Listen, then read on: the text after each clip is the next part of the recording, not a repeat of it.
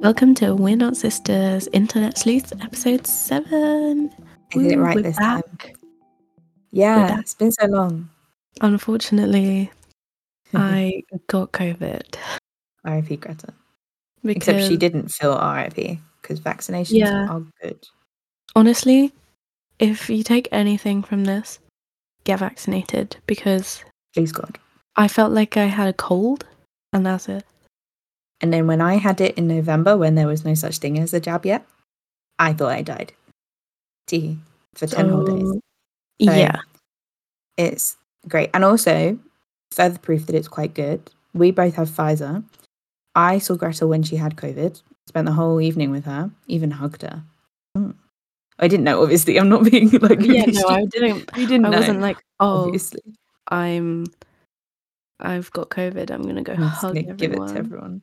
But like, I saw her the whole night. We hugged. We were out for hours. And did I get it? No, sir. But to be fair, we No. were outside, and then when we hugged, yeah, we but were no, masks. literally nobody got it off me. No, and we were all jabbed. I was So- the only person who got it, Lol. which is good. But also, I was like, why did no one else get it? That's not fair. Yeah, it's not. It but I'm glad fair. you guys didn't get it. But it's the worst feeling when you give it to someone though, because I did that accidentally. True. I think I would have been Oh my upset God. if I gave it to someone. Anyway, after that lecture, true We're crime back. time. with two cases for you all. Hell yeah!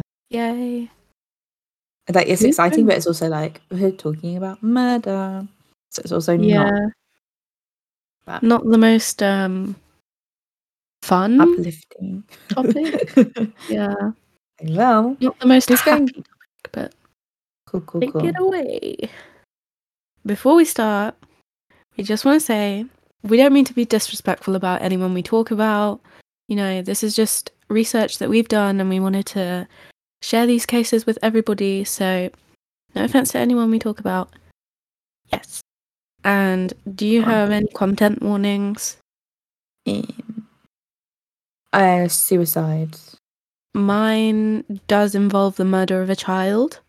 And there is very, very small mention of domestic abuse and sex with a minor. So if you don't like those things, Oh, go listen to a different episode or you We know, have many listen to our other series. It's fine. Yeah. And have a nice day. have a nice day. For the rest of you, let's Hello. begin. cool. So I'm going to be talking about the murder, well, potential murder of Tamla Horsford. You won't recognize her name, but when I put up a picture, you might, um, because this photo went viral in 2019 after the accident Incident. happened. Yeah. It's basically a photo of 12 people, I think, on a sofa in like pajamas and onesies with wine and stuff. All of them but one are white. And the one black woman is sitting in the middle. And she is the one who was found dead in the next morning in the house. And it, it went quite viral because it was like you've, your first thought is mm, Yeah. doesn't Yeah, that's that. That sounded like a KKK meeting in secret. Well, speaking of the KKK, Oh, I'm not excited about that at all. Okay. fun topics. This, this is a really like not a heavy one. They're all heavy, but like this is heavy because Well, I mean, I guess yours has it's just a lot of content racism. warning of racism as well. Yeah, I was thinking, do I have to warn people? I don't know. I just feel like I should say everything just in case. yeah. This is like I don't want to upset anyone. yeah. This is um the, uh, heavily about racism because that's a theory. So I will put that out there. So yeah, I'm gonna. If I was to simplify the whole case, it would be that Tamla Horsford, a black 40 year old woman, went on a sleepover with about 10 other white women and was found dead the next morning in the house. Also, that's So- so. Fu- I love. Aside from like the situation, I love that Mm. they had a sleepover. I know it just sounds so 40-year-olds. wholesome. It's uh, it is a really I, was gonna- wholesome I hope idea. that does when we're forty. Yeah, We'll be watching Twilight still. I can't wait. Can't wait to show children Twilight. Oh Not children, children. I watched it when I was nine. So I'll show my kids when they're nine. Because I didn't understand it. Anyway, I I could go on and on about Twilight Man. Um, okay, so I'll start off with some context about Tamla before I begin. So, and if you see me reading, I'm I'm reading. reading. So, Tamla, she went by Tam, so I'm going to refer to her by Tam or Tam or whatever, was married to Leander, who went by Lee. So we've got Tam and Lee. Um, they moved to Georgia from their original home, which was in Florida, because Lee got a new job. I don't, from my understanding, I don't think Tam worked. I think she was a stay at home mum. So the county they moved into is called Forsyth, and it has a very bad racial past, like most places, I think, ever, Yeah. and also in America. Like, Uh, what do you yeah. expect? Sadly, America's built on racism, so exactly that. Jog just awoke. um, so they basically didn't have a single black person living in that county until 1987. wow, that's late. That's recent. Like, that's not recent, but that's recent enough to be yeah, troubling. that's like still alive. Exactly. recent. Those people are still alive. So they basically, every time a, a black person would try to move in, the white people of the county would like force them to move. And if they didn't move, they killed them or burnt down their house. That's awful. This is the 70s and 80s. Like, oh my God. Yeah. So there, yeah, so one black person moved there in. Can I help you? She from here it looks like she's like squaring up. Yeah. She's crying. Oh okay, my hold on. I think Josie wants to leave. Oh. Oh my God. Apologies. When Daisy wants to leave, she's gotta go. Okay, yeah, so so one black person moved there in 1987 and they only we only know that from a census that was taken that year but no one ever knew the name of the person that moved there. They never spoke to them they never saw that person which really do- doesn't make much sense but So they I'd- either like made up this person yes. or, the person was like living in hiding. Hide yeah because like Which they burned why would you house. stay? Yeah. So currently, the county is made up of white people, as black people only make up 4% of the population, and the majority of minorities are Asian and Hispanic. So it's still very white. It's still obviously quite racist because if it was that was all happening in the 80s, these people are like 40s and 50s. Yeah, that was so, only like- these people's parents, basically. Exactly. Yeah, yeah. So they basically like they used to try and do marches and stuff. They actually had one of the biggest marches um, after Martin Luther King's peaceful march walk. Um, Mm. It was about twenty thousand people walked in the end, but that only happened because oh, this is a march for um, racial equality, not white people. Um, Mhm. But basically, they had to get people from. Um, I think it was Atlanta, um, black people to come because there was only obviously like a few in Forsyth, and they all got a bus into the county to like ready for a peaceful walk, and they were met with thousands of white people who attacked them, threw things at them, like tried to That's kill so them. Really, scary. but they ended up having like one of the biggest marches um and the kkk was there to meet them as well. It was just How it's an lovely awful place. them. they're just so welcoming. That's that's what i know for Mm, them Yeah. so basically it's important to note that they had a very racist background but it was also quite a recent background which might play into what happened to tamla. So tamla had five sons and a stepdaughter. The stepdaughter actually stayed in florida. So the five sons moved with her and her husband. And she was really excited for this move because she kept saying it was going to give more opportunities for her sons. They had really good schools there.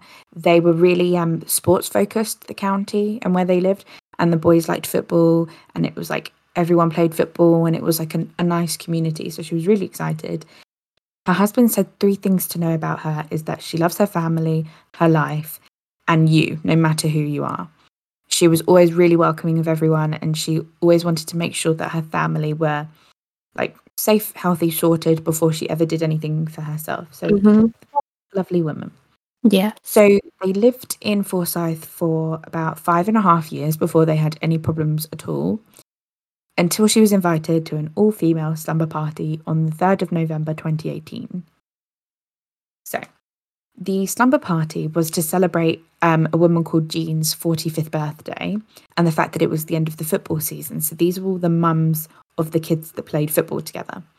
And Tamla wasn't best friends with all of these ladies. It was kind of like, you know, like when you go and watch them play football or talk to them. Yeah, like Boys. acquaintances. Our kids Yeah, are like- friends, kind of thing. kids- exactly that. Um, but she was always like down to have a party or like to go out with people because she didn't go out much, so she was quite excited. The party started at six thirty, and Tam was late because she was making dinner for her husband and the boys, and she actually also prepared breakfast for them for the next morning because she knew she wouldn't be there, so that's why she was late. She also then dropped off to buy some tequila for a birthday present for Jean. Very good Love that. and she actually was so excited to go that she wore her onesie on the drive there. Oh, like Oh, she that's so. She was so excited. And everyone knew that like she was like a woman who would like make sure as long as the kids are fine, then she'll leave. And she was always late to everything, so they knew she wouldn't turn up on time. Yeah. Um, so she ended up arriving between eight and eight thirty, and she was having a great time, and we have proof of that. Thank goodness. So she rang her husband at ten p.m. and he said that she seemed to be in a really good mood. She was still really excited. They were having a great time, and then she FaceTimed her stepdaughter at twelve thirty in the morning. She FaceTimed her because um, I believe the stepdaughter was pregnant, and she was like showing her off to all the ladies and stuff. Uh, So the stepdaughter said like she was still really happy on the call, like she was having a great time. All the ladies seemed lovely, and there are more like videos and photos of them like having fun. So they started off with drinking and dancing, and then they moved to Cards Against Humanity, and um, they were watching a bit of the football. Um, and then everyone kind of trailed off, either left or trailed off to sleep at like about half one in the morning. So I'm just going to give a quick summary of the house because that's going to be quite important later for you to understand. I will put up a picture of it, but just so you know, it's a large house. It's six bedrooms and a basement. So there are two levels of the house. The main first level has a garage on the right, and then the second level up has all the bedrooms. The basement isn't quite a basement. It's because the house is on a slope. If you came out of the basement to the garden, you'd be on the same level as the garden. So there's like a really big hill. So the oh, basement isn't underground, if you get what I mean. Yeah. Um, so by the time you've gone down to the basement, you are on the level of the garden. yeah, because um, the house is like uneven. Like, Yeah, it goes like that. Yeah. So in the morning, at about 8:45 a.m., Jean's aunt, who lived in the basement, ran up to Jean's door, um, who was asleep with her boyfriend, who was 27. He was a former police officer, but he still worked within the law enforcement for the county. Um, that's just giving me she- sus vibes as well. everything about this is sus. So the aunt was banging on the door, and she, when she was allowed in, she said she needed to speak to the boyfriend Jose alone immediately. And Jean was like, "Why do you need to speak to my boyfriend? Like, it seems like something's happened. Like, you can tell me." Yeah. Um, so her aunt said that Tamala was laying face down in the garden, not moving. And when they ran to her, they called 911. And this is now 8:59 a.m. Basically, she was found, I'll go over this again, but she was found face down, face completely Hold on, was it tilted or it wasn't tilted, face completely face down. One her right arm was down by her side straight and her left arm was up like this. That's how she was found, and her feet were pointed outwards. So, like, um, imagine like lying face down, and then her feet were pointed outwards. All That's a very there. unnatural position, isn't it? Very. So there's also a theory about a, a time lapse, like a, a gap of time between the, when they called 911. So interestingly, they say that the body was found at 7:30 a.m. and not 8:30 a.m., which means there is a an hour and a half gap between the time when they found the body and when they called 911, which is very Yeah. worrying. This is because the clocks went back that night. So all the clocks in the house said 8:30, but it was actually 7:30 because they hadn't changed the clocks because Yeah. they were asleep. So I really tried to find out like what this meant, but the police have said there was no gap in time. And they said that they can prove this by text messages they found that aligned with the information presented. I have no idea what that means. I don't know how you can prove that they had the right time. How can text messages prove anything if they didn't have time to text anyone when they found the body? It's not like they texted at half eight being like, we just found a body. Like, I really don't I really don't know the, how that proves that the clocks in their house were wrong. Even I really don't there wasn't this time lapse. Yeah. That's still like a 15 minute gap or like a half an hour gap, Yeah. isn't it? It's still And- hefty and enough. The fact that she wanted to talk to the guy first. yes. Why did she wanna talk to him? Would you not call regardless? Mm. If you see someone Yes. laying down, face like face completely down in the garden, wouldn't your first reaction to be like, "Oh, let me go see if I can, you know, wake them up"? If they're unresponsive, why would you not immediately call? That's Um, why I'm confused. Yeah, it's just, and it gets dodgier and dodgier, honestly. So the 911 call is available to listen on YouTube. I'll put the link in the description. I was going to play it, but it is actually seven minutes long because that's how long it took for long. any authority to arrive. So I'm not going to put it in. But I'm basically going to go through the parts that are quite interesting. But I definitely listen to it because it is so dodgy. So dodgy. Like I've never heard a worse 911 call.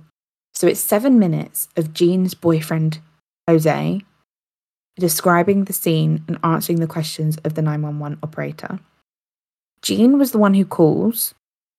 And after being asked a few questions, she passes the phone to her boyfriend.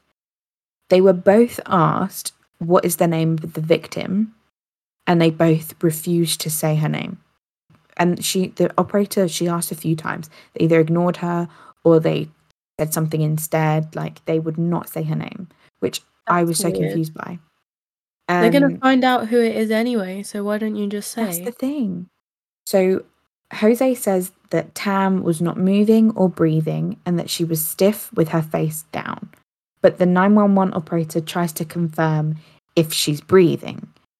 And he says, I don't know, puts the call on mute, and after about 20 seconds, come back off of mute, and he says he can't tell if she's breathing.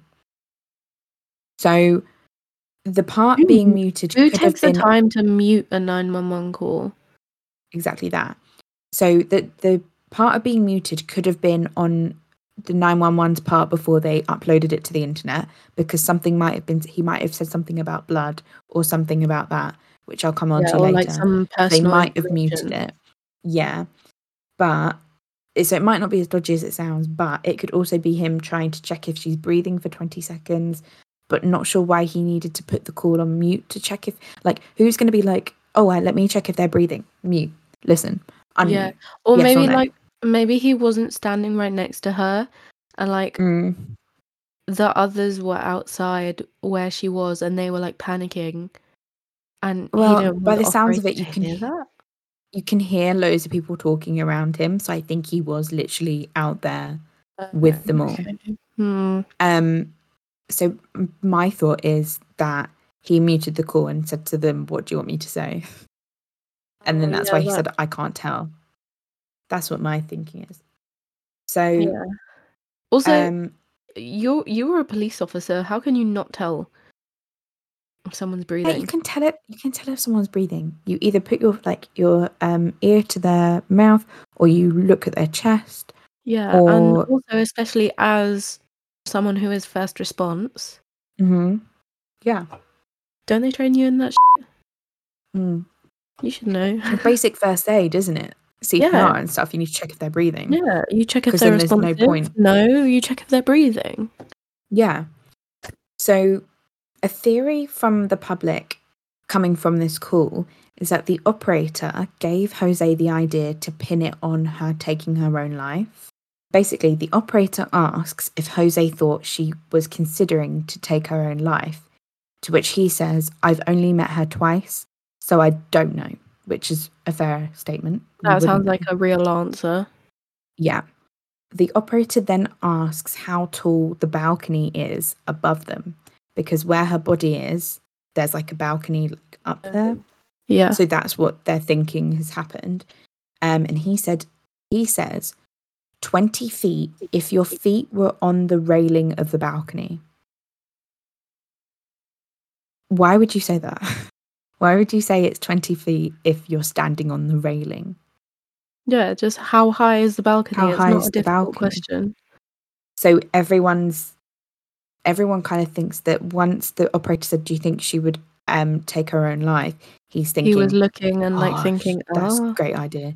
And so then yeah. he's he said that answer to kind of allude to the fact that he thinks that she did that yeah, because because the thing is, when people are lying, they try to overcompensate with information because they think that yes, will make them sound more convincing. But actually, Mhm. if you were telling the truth, you would give like the basic need to know facts and Yeah. actually just answer the questions as quickly and simply as possible.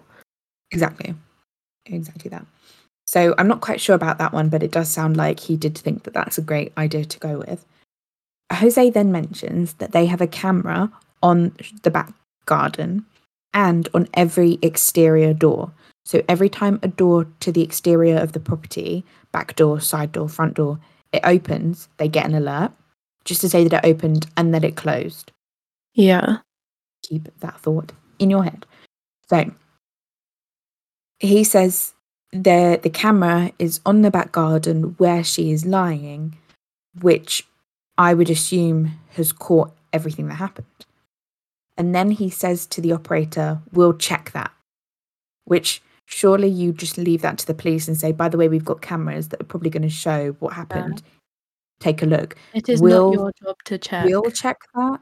No, you won't. No, you won't, because then you're going to see it. You're you're checking that to see if it incriminates you, Yeah. and then gonna get rid of it and be like, nope, Mm. oh, it must be broken. Exactly. But unfortunately, the camera on the back garden was out of battery and had not been replaced, therefore caught nothing.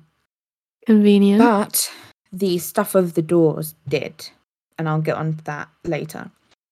okay. He also, on the 911 call, and in every single interview he does, and every single interview of every single person that went to the party, whether it be a public interview or a police interview, every single interview, everyone ev- ever says, they say the same exact sentence with the same wording, which is, she was the only smoker.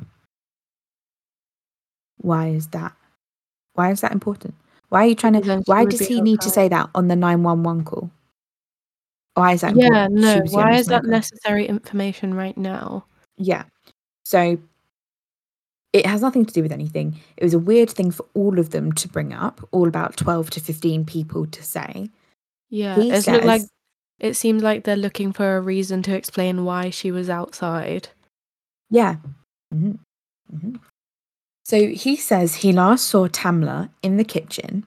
Now listen to this because this I'm going to come back to this later. He said he saw her in the kitchen and she said she was either waiting for a ride home or waiting until the morning to get a ride home. She hadn't decided if she was going to stay yet. And then around four people left during the night. So I'll get to that a bit later.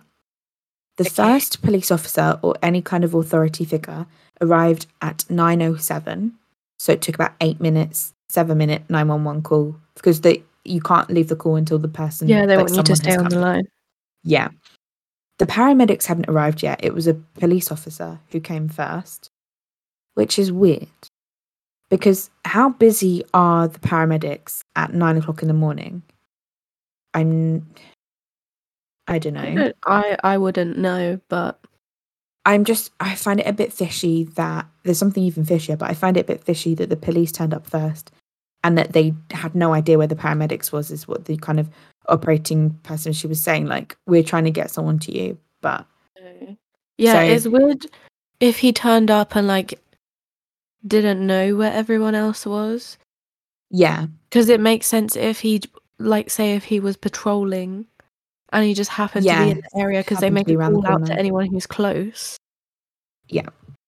That um, makes sense, but and it also Oh. don't you think it's a bit weird because they've said on the nine one one call that they don't know if she's still breathing or not. So would you not think that the paramedics would be like really trying to come because she might be on the brink of death? yeah. and like need them. I I don't know. So the police officer said as soon as he arrived, it was very obvious she was dead because she was stiff, and he cancelled the paramedic. Does this guy happen to be friends with with the boyfriend? What do you think? Yeah, I'm gonna go ahead and say yeah. He actually has put because you can see the incident report. I might link to it. It's a very interesting read. He puts in the incident report. I recognised um, Mr. Whatever his name was um, as a colleague. so he was having a great time. He definitely he got there so quickly because before they called nine one one, they called this guy, Yeah. and that's how we got there. so So, yeah, he cancelled the paramedics. I'm not sure if this is allowed because usually, I think it's in the UK and a few states in America, I'm not sure which, a coroner or a paramedic is the only person who can declare someone dead. Yeah, But yeah, they have Some to. states in the U- in the US police can. So I'm not sure. Oh. I I don't know if he was in the right. I'm just going to assume he's not because he sounds like a shifty Yeah. guy. So, yeah, And normally they still take them to hospital anyway. just to confirm it, right? Yeah, like to Or just- officially pronounce them dead. Plus, they'd need to go Yeah. to the like morgue and Yeah. such anyway. Yeah. They, So I've never heard anything where they cancel the paramedics coming. It's They not still come a regardless. hardship. Yeah, they come regardless. All they have to do is just do the paperwork of this person's dead, Yeah, even if that's like the only thing they can do. I don't know. This is and like take the body. Yeah, but they can't take the body at this point because it is now a crime scene. Oh wait, yeah, no. So they did mark the house as a crime scene. The party goers that were still at the house who hadn't left were put into one room all together. So they can all conspire and talk about what they're gonna lie about. Jesus. And then- this is like textbook how to Corruption. be stupid. then the ones that had left and gone home were rung to come back to the house. And they And were put put in in a separate room. Not in Oh. that room, but a separate room altogether. Oh, and did they have a different lie? No, they didn't, sadly. That would have been incredible. It They have been funny have if the all the people who weren't there said the exact the same thing, and the people who were there all said the exact same thing. They all did have the same story. But uh, the ones who left were like, we left, so we don't know. It's like we left, we don't know. But the main thing to take away is that they were all together in a room for hours and hours. And no one, no police was in there with them. They were in the front room. So, so Tamla, again, she was found face down. Her head was not tilted because usually if you fell, you'd like fall like, on the ground like that. Her arm, her left arm was bent up and her right arm was by her side. She had broken her right wrist, which is evidence usually of someone trying to break their fall. But wouldn't you have thought it would have been this wrist with the hand that was up like this Oh yeah. that she broke? Because you're you can't break a fall if your hand's by your side, dead straight, dead straight. yeah. And also so interesting. the whole interesting. feet thing is weird as well. Yeah, or the face thing gets even worse later. Like, but also there was no blood around her. Nothing. She she fell and died on her Yeah, she face, fell and and died on impact. blood. Nothing. I'm sorry. And judging by the stiffness of her body, she'd been there for quite some time. The officers declared that she tripped and fell, nothing to do with the balcony, and had some kind of medical event and died. So, what they think is you know how the fact that the main level and then the basement and there's that slope, it is quite steep. It's like a big hill because obviously there's a whole basement underneath that comes to the same level. They think that she tripped and fell down that, which is a few feet. It's not 20 feet. No, and then happened to have like a heart attack at the exact same moment or something. Yeah, Is that what they're yeah, yeah. saying? That's exactly what they're saying. She had a medical event. But still, why? d how did she fall like that? How do you trip on grass? I mean, I I understand some people are clumsy. It's possible. Uh, how do you how do you kill yourself doing that? Yeah, I want to know what her um cause of death was like in the. Coming up, muffin. So, a quick summary of the party. The ladies were on the main level, like the ground floor of the home, partying. Some of the women's husbands were down in the basement watching the football. I think there was about four husbands in total, four men. They weren't supposed to be there. They were supposed to be going out separately, but they all said that they felt ill and that they had to stay home and watch the All of them the felt ill. yeah, all of them, all four. Oh, it's very sad. oh, they Um, must have eaten oh, something funny. Oh, they got to stay with their wives. Oh, God bless. Um, they came up to the main level at half time and stayed with the ladies from then on for the whole night. They didn't go back to watch the football. Really must have been a really interesting game if they didn't go back. Yeah. Um, at 1 a.m., they calmed down and tried to go to bed, but Tam kept asking everyone to stay up a little bit longer and party because she doesn't go out too often. Um, but they all went to bed. So they all said the last they saw of her was at half one when she was in the living room all alone, saying she was going out to the garden to smoke. They also mentioned that she had been drinking the tequila she bought because Jean said she didn't like tequila. Jean So sucks. she, all right, boring. It's tequila. So I don't know how big this bottle was, and she didn't finish the bottle, but she did drink a lot of tequila. But they all said that she was a drinker, like a heavy drinker, so she yeah, could like hold she her could drink. handle her alcohol. Yeah. And the last time they saw her, they said that she didn't seem drunk in the slightest. Like she wasn't even giddy or stumbling or yeah. mumbling. Like she was fine. So two individuals left at 10.30, one at 1.45, one at 10 past four, and another at quarter to eight. And then lastly, a couple left at 8.30. When did they find the body? 8.30 which confuses me. But they don't dwell, they don't go like elaborate on that. So I'm like confuzzled. It must be a big house if you don't notice that there's a body outside in the garden as you try and leave. Yeah, I don't know. Like maybe the stairs led to the front of the house, and like you just Yeah. don't face the Don't garden at all. guess. I don't know.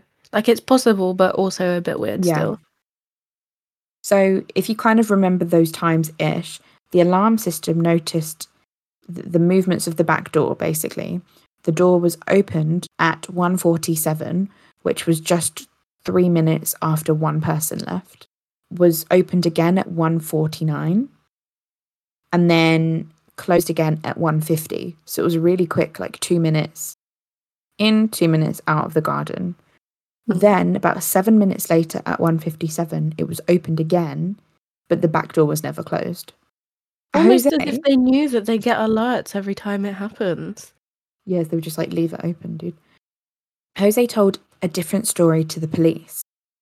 So originally he said that she was he last saw her in the kitchen at half one and she was waiting for either a ride home or to decide to stay and sleep and get a ride in the morning. But he told police that he saw her at 1.30. She said she was going outside for a smoke and would either go to sleep on the sofa or in one of the bedrooms upstairs. That is two completely different things, my different. Very different stories, my guy. I'm go- and why did he? Why would you change your story when you are being recorded? Both times. And also, isn't he a police officer? Yeah. Ugh. Okay. Like, I know people are stupid, but like, if it, that is literally your job to know things like that, like, To not be stupid. Oh gosh. Um. In the police report, it mentions that Jose said he was cleaning up and found an unlit cigarette and a lighter on the floor of the porch in the garden, which matched the smoked cigarettes of Tamla's. So that made everyone think something happened when she went out for that smoke. But rewind. When did he have time to clean up? Because he got woken up at half eight saying there's a body in the garden. Yeah, And they all went to bed. So She was literally they they've been saying, oh, she wanted to stay up, and we all went to bed, but Yeah, she was we all said went she to was bed. going to smoke while we went to bed, and we were like, okay. So how Yeah. did you know there's something? So he's lying because he had no time to clean up because he got woken up at half eight and then called the, the police after finding her body. He had no time to clean up because he was on the phone the whole time. He wasn't cleaning. Yeah, and he couldn't have cl- cleaned up the night before. No, he did not. So interesting, interesting. It might be that the police might have heard him wrong, but I don't think they did. I just think he's annoying. I mean, I think So I Hmm. think the police like are quite sure of what they hear. Like it's quite when someone said I cleaned something up, correctly. So Exactly. So when Tamla's dad went to speak with the police the next day, he noted that it was strange that she would have gone outside for a smoke with no jacket or shoes on, just a onesie and socks. So it was about 30 degrees Fahrenheit that night, which I don't know what that is in Celsius. um, cold. I think. Minus one degrees. Yeah, that's what I was thinking. I was like, that is Very cold. Also, Tamla was from the Caribbean, so she was very well known for constantly being wearing the, a big jacket because every everything was cold to her, which it Yeah. would be, wouldn't it? Like if you Yeah, move to America from the Caribbean, like you're cold. Everyone used to laugh at her because she was constantly wearing a coat, whether she was inside or she was outside. So why did she go outside with no shoes on, just socks? They would have been wet as well, and a onesie to smoke. So someone someone says if she was drunk, she might not have realized how cold it was, which is uh, okay, but like it just I don't think that character. it's very out. Even if you're drunk, like you would still. I think if you put your jacket on all the time, yeah, you would still think to put your jacket on. I think minus one is a temperature. Like I get, I get that. Like sometimes people say to me, "Are you not cold?" And I'm like, "No." But if it's minus one, that's That freezing. very cold. Like it's not That's like oh, it's like seven degrees outside. yeah, exactly. Like, if it's you're just going chilly. out to the smoking area at the club, you can hack it for a little bit. Plus, there's a lot of people. Yeah. Normally. Exactly. So yeah. So he was also offered to um, have a look at the crime photos, the crime scene photos, which he looked at. Also, there weren't very many photos taken.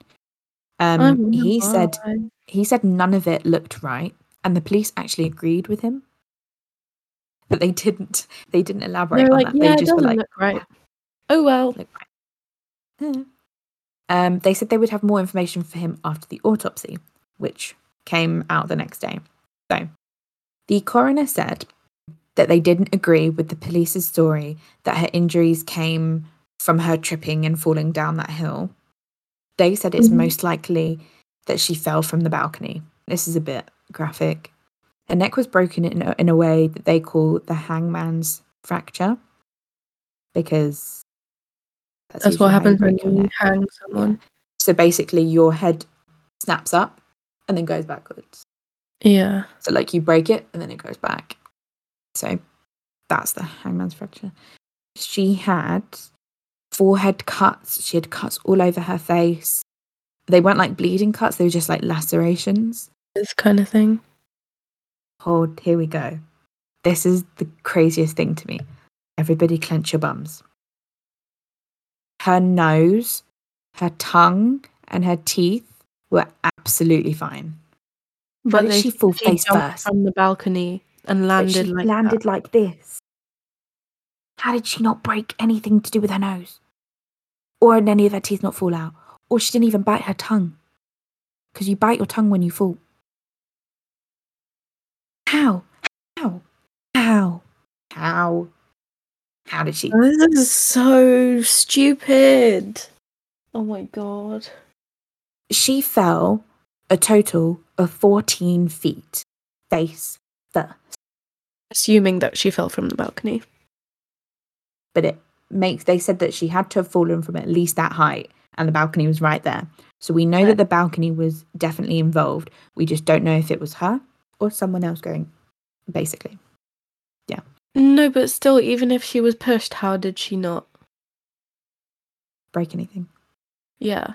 It's madness. I don't understand it. Did Um, do you know if there is a tree in No the tree. garden? No Nope. tree. so her ribs, her legs, and her ankles weren't broken either. But remember, I said her feet were pointed outwards. Yeah, that's a really weird. Like, if you So if jump she and then like it, like Yeah, if you fell on, and your feet were like this, surely you break or sprain your ankles yeah, you do some damage. because your feet don't go like that. You'd at least be bruised, surely. Yeah, there's nothing. Um, the only thing that she had was blunt force trauma to her chest and her neck. Like, so basically, like falling here. And that's how she died blunt force trauma She died from blunt force trauma. to her chest because she had a, what's the word? A laceration on her something ventricle, her right ventricle, Oh, which happens usually when you fall. Like, you hurt your Oh. heart. You know, like some people, I like they say Princess Diana, the her, her ribs didn't break. Yeah, she hurt her heart. from the broken neck. Yeah, I do. It says the blunt force trauma to her chest and neck, so I'm guessing it also means the fact that she. her. Oh, oh, I see. I see. It's like a combination of the two. That's how she Mm. died. Interestingly, her blood alcohol level was 0.238, which is three times the legal limit, which is usually, depending on the person, but usually for a normal person who drinks averagely, is when you have blacked out. You are Yeah. not awake. You are gone. You don't know where you are. You're not. You're not even walking. You're very She- Yeah. also had Xanax in her system, for which she was not prescribed. She was not on any medication. Why Was anyone else prescribed that? Did they ask? No, they didn't. They didn't ask any of them any questions. How can they not They ask any ask of them them any questions like that? They're not asking anything, man. Here we go. This is the It wouldn't have even last taken long to just look on everyone's medical record medical and see if any of them have ever been pres- prescribed Xanax. Yep. They could literally probably could have gone in their f- cupboard, Yeah, like medicine cabinet, and found it Yeah. there. exactly. Here's another interesting thing. This is the last interesting thing that might annoy you. On the 19th of February 2019, so while they're still kind of investigating it, they haven't come to any conclusions yet. Jose was fired from his job in the police because he tried to access Tamla's incident report. How obvious can these people be? what a twat. What do you know how he tried to do it as well? He um he went into the system of the police, the vast database, and typed in his girlfriend's name. Why didn't he just type in Tamla's name? So yeah, He was probably got trying fired. to see if like they suspected her. if she was mentioned in the incident report, other than the fact that it was at her house and she was the one who called the police, etc. Oh So- my god. The next day, they ruled Tamla's death as an accident. Investigators didn't take any fingerprints. No fingernail clippings were taken from Tamla, and they didn't do a sexual assault kit, which is what they usually do as best practice. Standard, yeah. Because you can grab any forensic evidence from there, even if it doesn't prove that a sexual assault has taken place. Yeah. Or essay. Do I have to say essay? I don't know. Oh my lingo. god. One of Tamla's friends posted on Facebook and started a petition saying that the 12 party goers had something to do with her death. And she Yeah. put like did their full name and that's why they went viral. I'm not gonna I'm not gonna release any of their names. I've only said Jean's name, but I didn't say her last name. Yeah. Um because they get a lot of death threats. yeah. I mean rightly so. But I don't want to make it yeah, I mean like based on the story, it but like we like can't it. assume at the end of the day. Yeah. So they tried to sue the friend for saying that. They lost the case. And then the friend started to receive weird visits from the police following making that accusation. Like the police would just come and talk to her about what she was saying on Facebook. But it wasn't like for any reason. They had no like evidence. They had no reason to be there. They were just talking to her. And then they turned up one day with a warrant out for all of her electronic devices. They said it was because one of them um, accused her of sending threatening messages to one of the party goers during the party, which makes no sense. Why would she threaten women who were at a party? Also, couldn't they Um, just see it on the other person's woman's phone. Yeah. So they obviously found out that that was fake, like that didn't happen. But I think that was just a way of taking her devices and checking or planting anything. Like, who's to know? So it's obvious from that that the police are on the women's side and not Tamla's family. Um, Yeah. In 2020, the case was reopened following the murder of George Floyd. Rightly so. But nothing has been done yet. Mm. Uh, yeah. So that's it. It's such a baffling one because it makes so much sense with the context of where they lived, the context of what happened, how dodgy everything was. That 911 call is awful. It just makes so much sense. Like, Even she could not have did it by accident, just.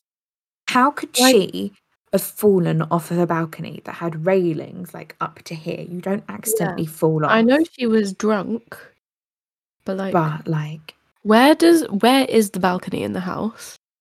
Like, what does it? I don't know if there's a bedroom that's connected to it. They really like there isn't anything said about anything because they just didn't write anything down. But like, it's on all I know is it's on the back of the house and it overlooks the garden.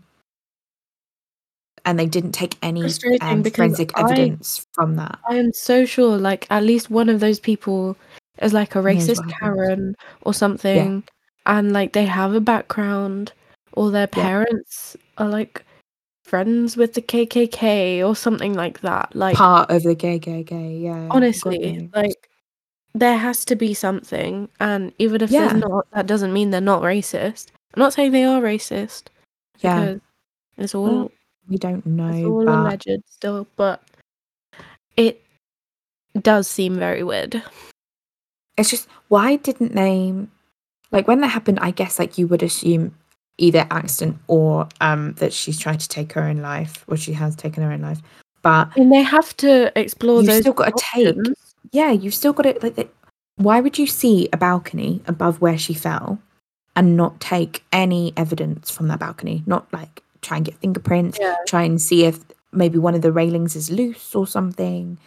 Yeah, if her DNA is on the railing, yeah nothing and also they opened the house they like took it off as a crime scene like like either like the day after after they moved her.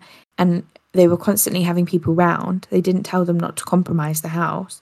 So god knows what they could have done to the house. Yeah, and just like her injuries as well, just don't make sense with it Ah. either.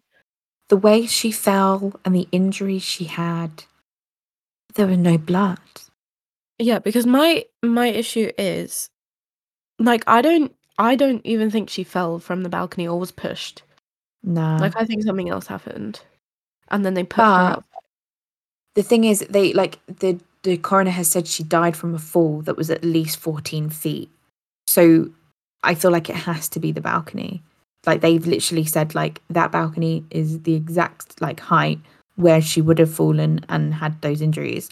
And it like she was lined up perfectly with how you would like fall or be pushed or something but i think i think she was already dead before someone threw her over Oh, that because there's no blood that makes sense.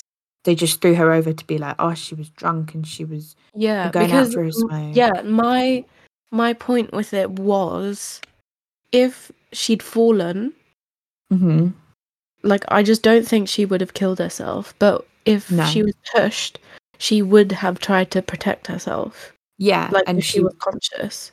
exactly. And like, how did she break the wrist that was right by her side? That had to be from something that happened earlier. Yeah, like And she had All these or- cuts on her forehead and stuff.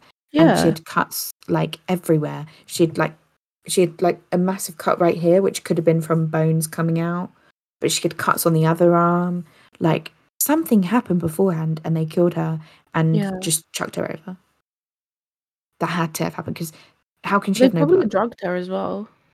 Yeah, the Xanax probably with the, and they said no, you you drink that tequila, Yeah, no, no, you have it. You have it. I don't. you like drink it, have a great time. Have We're going to shot. bed. You go out for Hey, a let me make you a drink. Yes, exactly. It's just so sad. Like she didn't do anything. She was a lovely lady, and she just went out For to have a nice if- time. If they were racist, why go through the whole thing of pretending Yeah. to be friends with her? If you don't like her, like I'm not Yeah. excusing racism, but I'm just saying, why would you take your Yeah. time out to associate with them then? Yeah, because it was five and a half years they'd Exactly, that's living what I mean. Like nothing had happened. there. hmm It's, It's just, just so, so stupid. And like, why would they do it in their own house as well? Like, I, I get it's a great idea to like disguise it as a party, but like in your own house, you're setting yourself up really. If if it was a decent police force and it wasn't such a community that's like we saw nothing, then it would have been more troubling. But I think because they knew that they had everyone on their side, they could just do that. Be just ballsy. awful either way. Yeah, it's very sad. I'll send you the photo because it's just like they all look like they're having a great time, and she's having a, like a she's so smiley and in her onesie, and it's like, oh, Hmm. bless her. That case makes me upset. Yes, and not a good one. I hope, I really do hope something gets done. Yeah, the um the person, um, the word, like on behalf of the family, is like a no bullshit guy. He literally was like, "This is bullshit. This is bullshit. This makes no sense. Sort it out." He's a very good guy. So I hope I that like they that. actually listen to him. Yeah, I was thinking like it would probably be, it would, I mean, it's going to be difficult now because there was never any evidence taken Yeah. in the first place. Mm-hmm. But maybe if they brought a different police team in that's not from there, Yeah, not biased. that would probably help. Yeah. They should make that a thing. Like, if someone Yeah. who is related to the police in some way, or like a police officer is involved, they have to bring in a different yeah, like another county. you Yeah. don't know. They do it sometimes with juries. If they find that um Yeah, th- the the county isn't isn't going to be impartial and that they're quite a biased place if they, if it's a trial for a black person against a white person and it's a white community they move it to another state yeah. that's what Or, they did like, for if, oj If they even know, if they have any connection, like Yeah. to the person who's on trial, like you you can't do jury. yeah So, they moved oj's to like far far away Yeah, it just, just doesn't make sense. something. Like you don't know the relationships that way they have, and you don't know Yeah. how far the corruption goes. So Yeah, why wouldn't like- you just bring in people Yeah. to have more unbiased police work done? because they're either biased or they're unconscious biased so Yeah. i don't know um, now it is greta's turn They right. bring us more joy Oh, yes, much more joy. Not. This is a very sad case as well. oh no Um, so I am talking about the case of Emily Salvini. And before we start on what happened, I'm going to do a little bit of background on Emily and her family. So, Emily was born in Italy in October 1989 to mother Katie and father Marco. They also had a son, Zach, who was four years younger than Emily. Um, so her mum graduated from Sussex University with a degree in politics, and she actually met Marco while she was on holiday in Italy in yes the late queen. 18, 1980s. hell yeah And they were married for about a year before Emily was born, and they lived near Lake Garda, which is very nice. They lived there for three years before they moved to Caversham, which is in Reading in England. Ooh. And this is close to where Katie's parents live. Right. So at the time of what happened, Katie and Marco were actually separated. So it was just Katie and the two kids living in their house, which was a semi semi detached, like rented house, you know, Nice. standard family Yeah. house. Katie worked part time in a local pub, and you know, I don't think their separation was on bad terms or anything. Yeah. Marco had regular contact with the kids, and apparently he would come like every Saturday to come take them out and spend time with them. Yeah. Cool. And at this time, Emily was people at the local primary school, and I actually read in a lot of articles that she was like such a kind kid, and like the other students really, really loved her. At the time when it happened, I read that the kids were writing letters and cards and stuff, like saying they were lonely because she would be the one who would go and play with them on the Oh, playground and stuff like that. Children are so sweet. Sometimes. so, on to the incident. On the night of Friday, 2nd May 1997, Zach, who was three at the time, got up from his bed and went to sleep in his mother's bed at some point early in the night. Mhm. Um, whilst Emily, who was seven, was asleep in her bedroom, which was at the back of the house. cool. Then at 1.30 on Saturday, the 3rd of May, so it's the same night, telephone lines were cut on three telegraph poles on their road, which Oh. resulted in 30 houses losing their phone connection. That's weird. And then neighbors were woken by screaming and a ringing burglar alarm, like sometime after 4 a.m. on that same morning. Ah. Flames were seen coming out of their home, like billowing out. Katie was woken by Zach crying, and she got up, realizing it was very hot and there was a glow around the bedroom door. oh, And when sh- she opened the door, flames rushed into the bedroom. Like she described it as a wall of flames. It Oh, was God. bad, um, literally as high as the ceiling. Um, so sh- she put Zach out of the bedroom window onto this small like ledge that they had, which was Yeah. on top of the downstairs window, because she was really desperate to go and get Emily, Yeah. but she couldn't get through the flames to her room. It was just too much. So she handed Zach down to one of the neighbors who had arrived to help Right. and he eventually persuaded her to leave the house too, despite her wish to, you know, keep trying to get to Yeah. Emily. And she actually fell from the window ledge as she was Oh, escaping. shit. Yeah. So her and Zach's faces, hands, and feet were described as witnesses by completely black. And most of their clothing had like burnt off. Yeah. Neighbors tried to get to Emily by putting a ladder up to the back window, but they couldn't get to her either.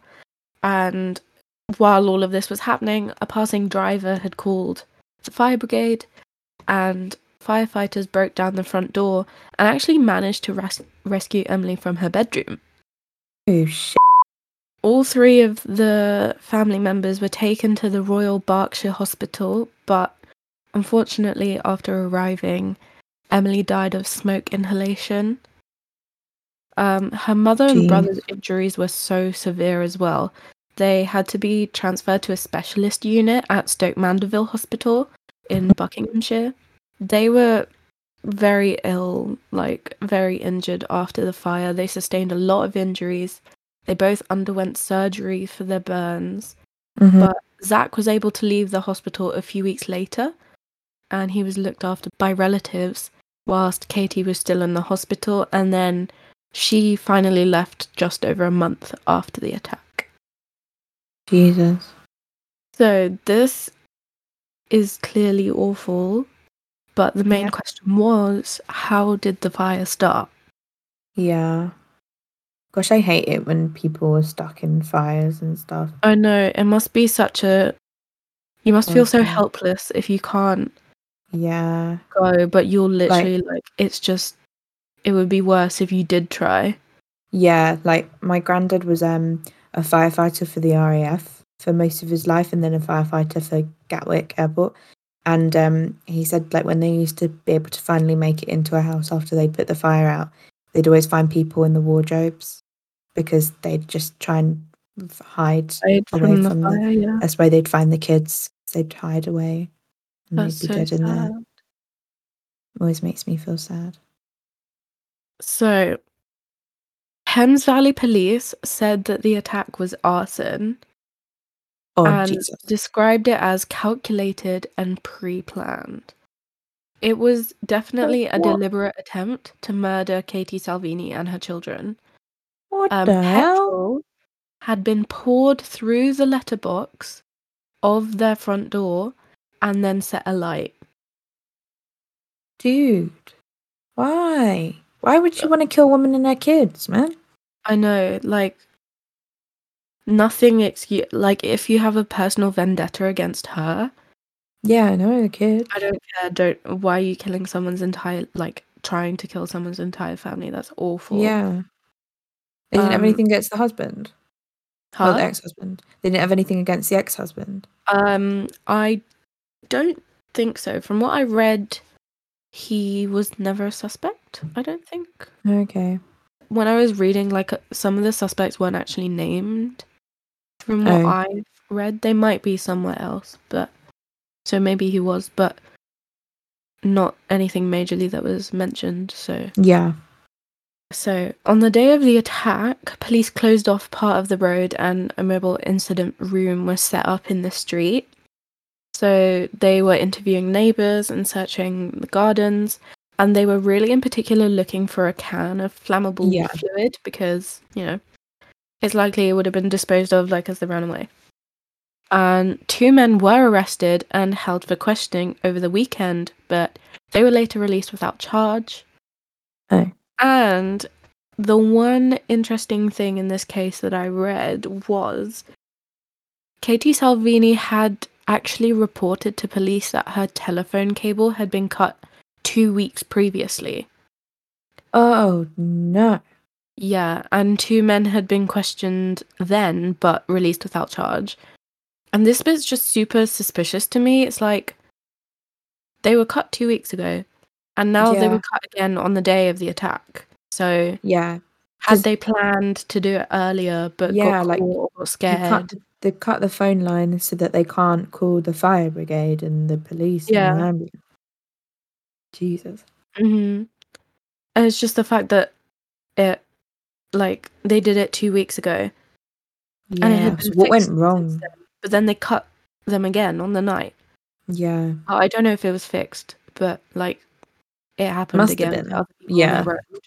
Yeah. Um, and it's like, so was there a reason they didn't do it then? Yeah. Did it something like- happen to stop them or something? You know, like they got spooked or something. I don't know. Yeah. Or like they had a change of heart. Like yeah. It's just crazy. Yeah. A few Mm. weeks after the attack, police appealed for two men to come forward because one of the neighbors had seen them walking down the Salvini's road and then run back to a blue car at the time of the attack. Oh. The men were described as Asian, one being in his 20s and the other in his 40s. And police were keen to speak to them. It said in the hope that they had seen the arsonist. Oh, not that they were the arsonists. Yeah, that sounded weird to me, but I couldn't see anything else to do with that. Unless they're trying to make it out like turn yourself in. We don't think you're a suspect. We think you're just yeah, like make them think they're Not not being them out. suspected. yeah, I think that's what it was. Because running towards a car at the time of the attack sounds That's very suspicious to me. Yeah. Um, and a man was arrested on the 17th of June, held overnight, and then again released without charge. In July 1997, police issued an artist's impression that was quite unusual.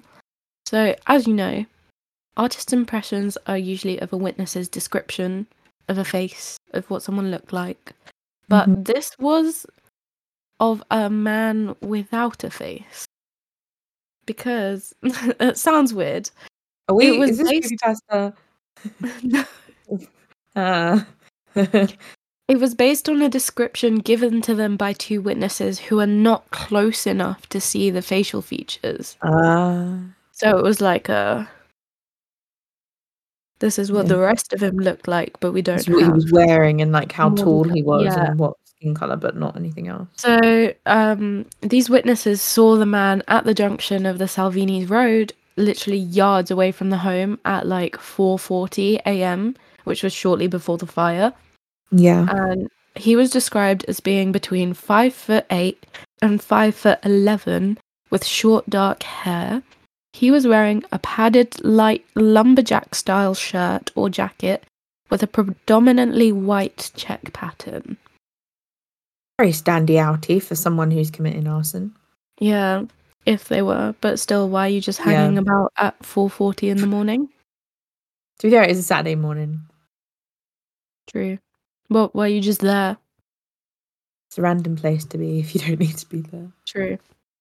In August that same year, police cleared an overgrown area at the junction of their road where this man was seen standing. Mhm. Um, and it was actually the second time the area had been searched, but nothing of interest was found. And they searched drains for any discarded items, as well as in the River Thames oh, like, that's they- random. searched. And from what I can see, like nothing really came of this, despite the fact 400 people were interviewed in the first like couple of months Wow. of the investigation. I guess like the whole River Thames thing is like if you if you see where the the mm, stream of the water goes from where they lived, like you might be able to see like a few cans of stuff. They might have just chucked it in the river and it's Yeah. made its way into the Thames by that time. True. But like, I don't think anyone would be so stupid as to just dump the the petrol somewhere. yeah, they probably took it with them, Yeah, put it in a public bin, and then it gets taken away. exactly. And who's a to know where that came from? bin. Yeah. So, then finally, there was a suspect. On the 6th of August 1997, 33 year old Stephen Duffy and his common law wife were arrested at their home in Emmer Green, which is right next to Caversham in Reading. Okay. Forensic tests were carried out on his vehicle and the couple's home was searched. Duffy had actually been previously interviewed by detectives and he was arrested on suspicion of murder. Um, his partner was arrested on suspicion of aiding and abetting, Mhm. but they were both released without charge still. Dude. I mean, due to lack of evidence. Yeah. Jesus. Um, more details emerged about Stephen Duffy actually when they refused his application for the return of his gun license in a court hearing in Reading in October 98. Counsel for Thames Valley Police described Duffy, a wine shop owner, as cruel and dangerous, that he remained a suspect in the Salvini murder and would remain so for the f- foreseeable future. It was reported that Duffy was one of the two male suspects in the inquiry, and neither of them had been eliminated yet. So they knew Um, it was them, but they didn't have anything on them. Yeah, well, Basically. he was he was one suspect, and there was another man who was a, also a suspect, but Mhm. they just didn't have evidence to either rule them out or Charge them. it was. Yeah.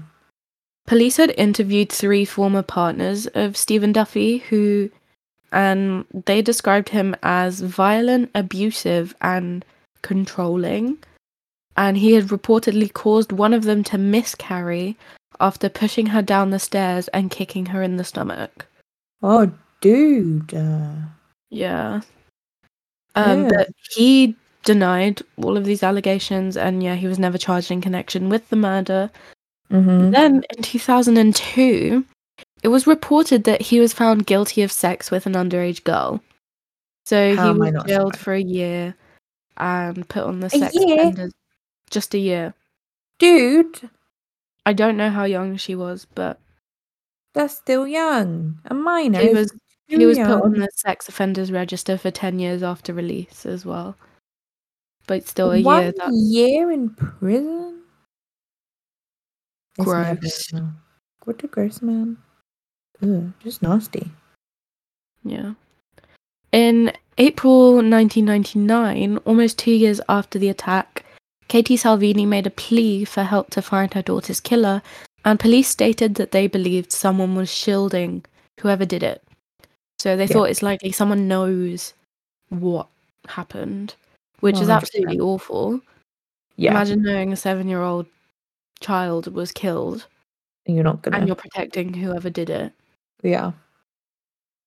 like I I'm, I don't know about you but I don't care who this person was to me if I knew something I would I wouldn't be able to live with myself knowing that I was protecting that person and they Yeah, were getting exactly. with it. Yeah. snitch for life Snitches get stitches. but but in this scenario yes I would snitch because Yeah. what the hell somebody died and it was a child as Well, well she was seven then. even if it was an adult, I would still. This appeal did lead to an anonymous call stating that bolt croppers and a machete were used to cut the telephone lines on the night of Emily's murder. I don't I don't know I don't know, but the tools were never recovered. Who the So- Machete? Bit random. people get from. I don't I don't understand like how that helped really. No. It's Yeah. Mm. like, oh yeah, the the wires were cut with these things. Like it. I guess it Like you're welcome. That's all you need to know. Yeah, like I guess it would help them if they had a suspect to see if they own those things, maybe. Yeah.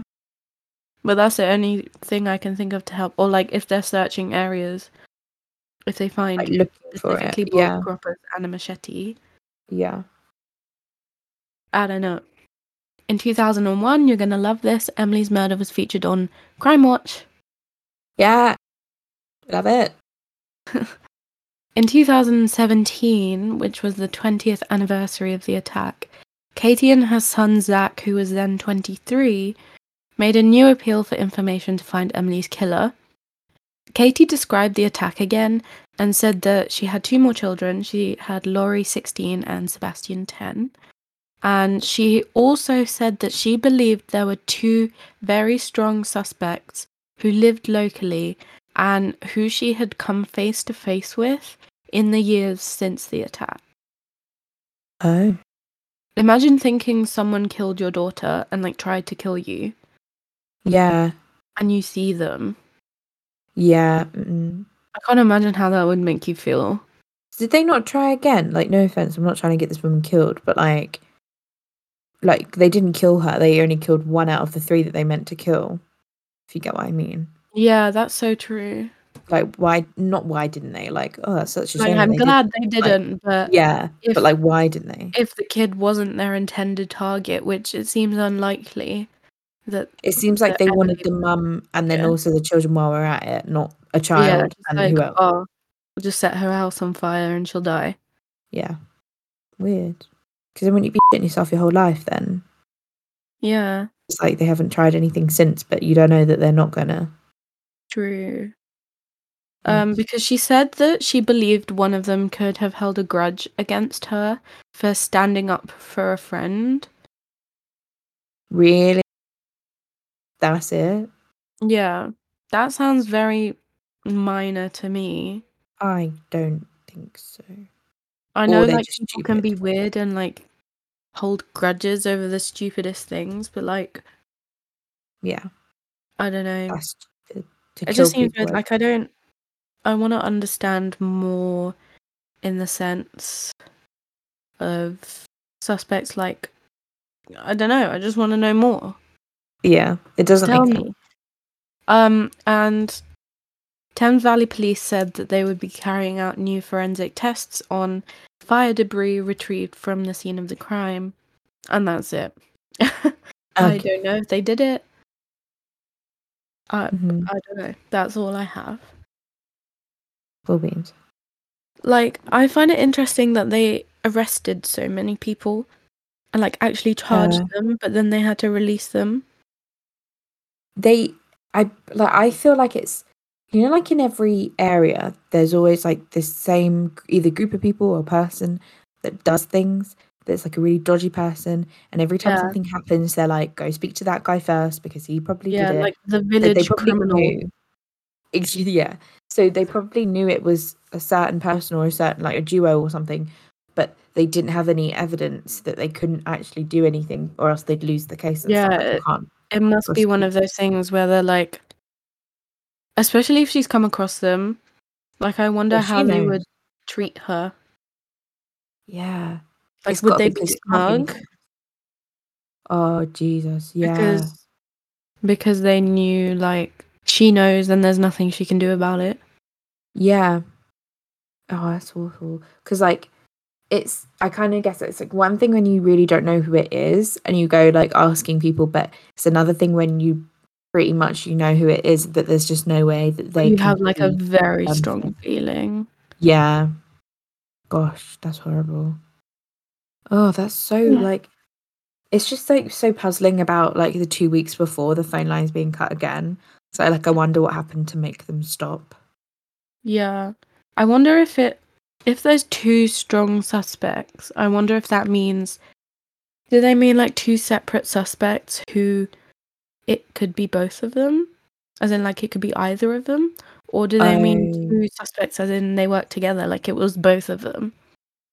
I wonder. I feel like it must be both together working together because that's a very niche idea to have for them both to do the power Like, line. I think it was you or you. not- Yeah. Like that.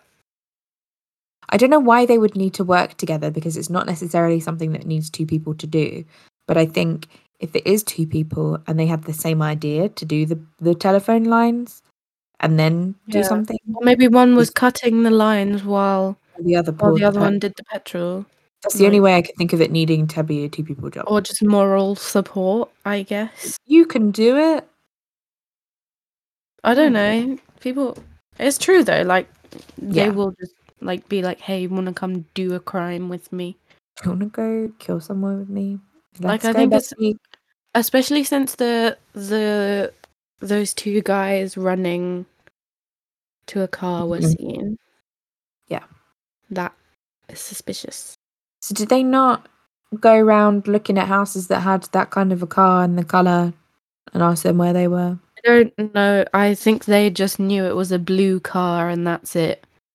Uh, that's not so. I don't think they knew what make or anything it was. Yeah. Because you could easily like walk up to any blue car and sniff. You can smell petrol. Yeah, true. Even I can do that. I can't. I can be helpful. Slightly. I want to be able to smell. Dude, how do you think I feel? So, think we will be leaving it there for today. Very depressing ones. Such fun. Yeah. Very angry at these. I'm angry at all of the cases we do. Oh, yeah. I must say this every single time we do this that I'm annoyed. Yeah, but like, the That's unsolved for you. girl, we should start doing solved cases so we oh My Don't god, to be like a month of just treating ourselves and doing solved cases. like literally when I'm watching like true crime stuff, Mm. I do not watch unsolved. I can't Oh, I skip. it. Yeah, you say unsolved, you say cold. I'm out. We'll do solved ones at some point. Yeah. Maybe in season two of the podcast. Switch things Yeah. Whenever that is. When is season two? I don't know. Don't ask me. March. We're just it will be season two when we decide it's season two. when I wake up and I think season two. I'm feeling season two. I'm not feeling season one anymore. Exactly that. But we Next week haven't even got ten episodes of each of the series yet, so No, we haven't. Next week, creepypasta, and it's Greta's turn. it is. Oh. And I need to Oh, no. find one.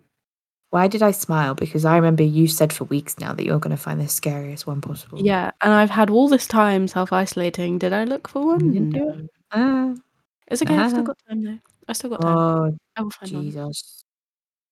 So that means. Aha, I was going to say, like, is it going to go up on my birthday? But it's. Uh, that's not What? very nice for my birthday. No, it's not Um, gonna go up on your birthday. It's gonna go up on your birthday week.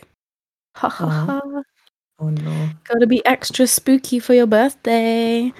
That's not even very nice at all. And to think, I played you happy birthday for yours.